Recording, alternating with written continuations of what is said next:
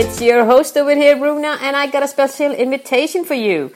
Join me and the Changemakers in the No More Boxes movement, where we are raising awareness towards this limiting and isolating behavior that we human beings are constantly doing, placing ourselves and others into boxes.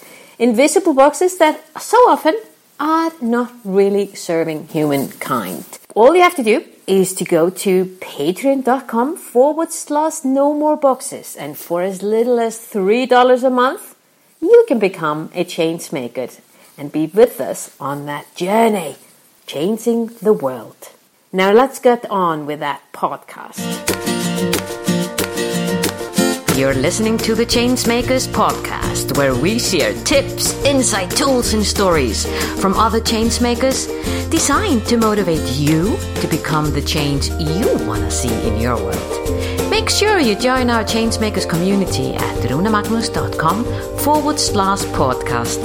And now, this is your time to sit back, relax, and enjoy. Just about to launch the book, The Story of Boxes The Good, the Bad, and the Ugly.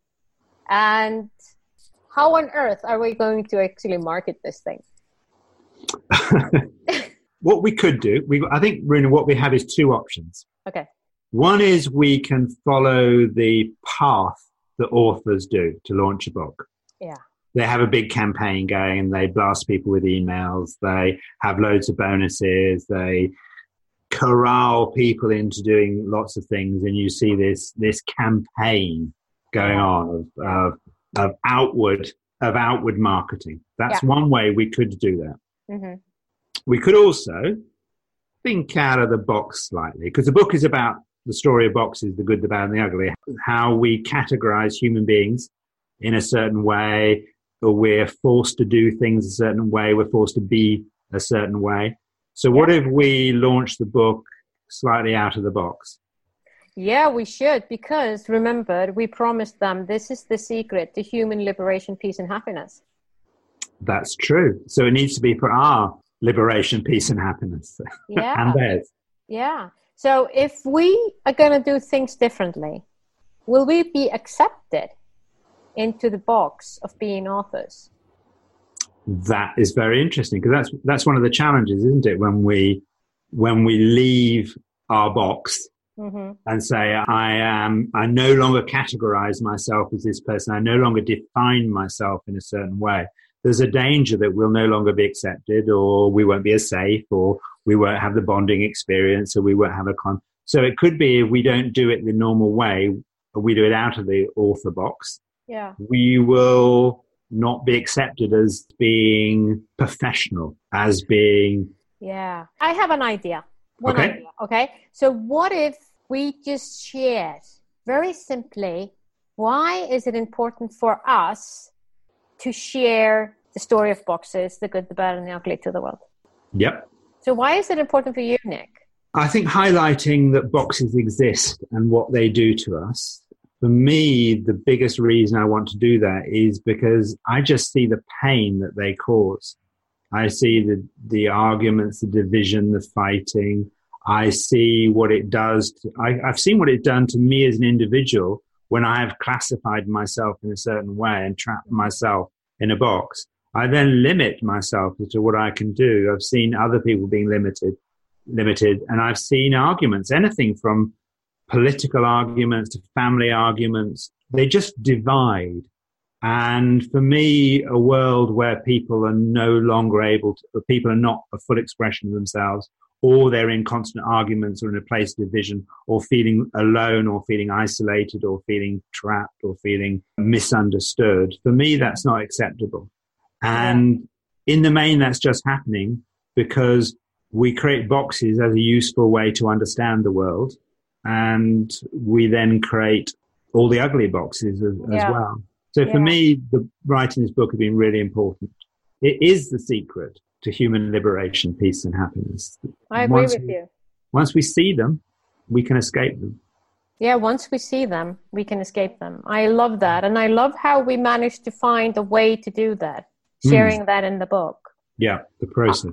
For me personally, there are two things that are coming up when I think about why this is important for me. I feel it's really important for the book to be able to give people a certain type of language to use so that they can, in a non judgmental way, be authentic when they realize that they have placed someone else in a box that maybe they were not aware of they were doing that. But just being able to say that in a way that is, you know, in an observing way. It's not like judgmental, like, you know, silly me or I'm so stupid or all these things. On the contrary, it's more of, oops, mm. I just realized I did that. And I think that is really important. And another thing that is really important for me is to be able to show and give people tools to see that what once was needed for whatever reason that was does not mean that you have to take it into today or into the future. Mm. It's about this awareness of what maybe might have been really useful for my ancestor to do. It is my responsibility in this moment of time to decide if I'm going to take that with me into the moment that we're living in right now or into the future. Yeah. And I think that is vital. I think if we are more aware of our own ability to stop and notice and be present, fully present, then we are less likely to take that with us into the future, into our children, into our families, friends, whatever workplace. Mm. And yeah. that's where we can change. Yeah. And, and if, if we use something that was useful to understand the world mm. and bring it into a modern context. So if you take the gender box yeah. we, have taken the gender box and we've moved it into the modern world and we've said men are like this and women are like this and we start to categorize them and put men into a certain box their behavior women into a certain box their behavior if we move it into the future how can we ever create a unity we we inherently will have to have division because if things are in boxes mm. between those boxes is a space and in that space is inherently division so women are trapped in a box to be a certain way. Men are trapped in a box to be a certain way. Some are made bad and some are made good. So yeah, we when can't we take. We are just all kinds of everything. Very true. We are ourselves. Yeah, exactly. We are ourselves. So okay, so we come to the conclusion. We're just going to be all kinds. We're going to be. I'm going to be me. You're going to be you, and we're going to be open and give space for people to be who they are with the book. And if they resonate, hey, there's a link that follows. Yeah. So to be clear, we're not going to do your standard book launch. We're just going to say to people, if you see boxes as a problem for yourself or other people and you'd like to create a situation in a world where you, other people, future generations are not trapped in boxes and that resonates with you, then share the link, share the love.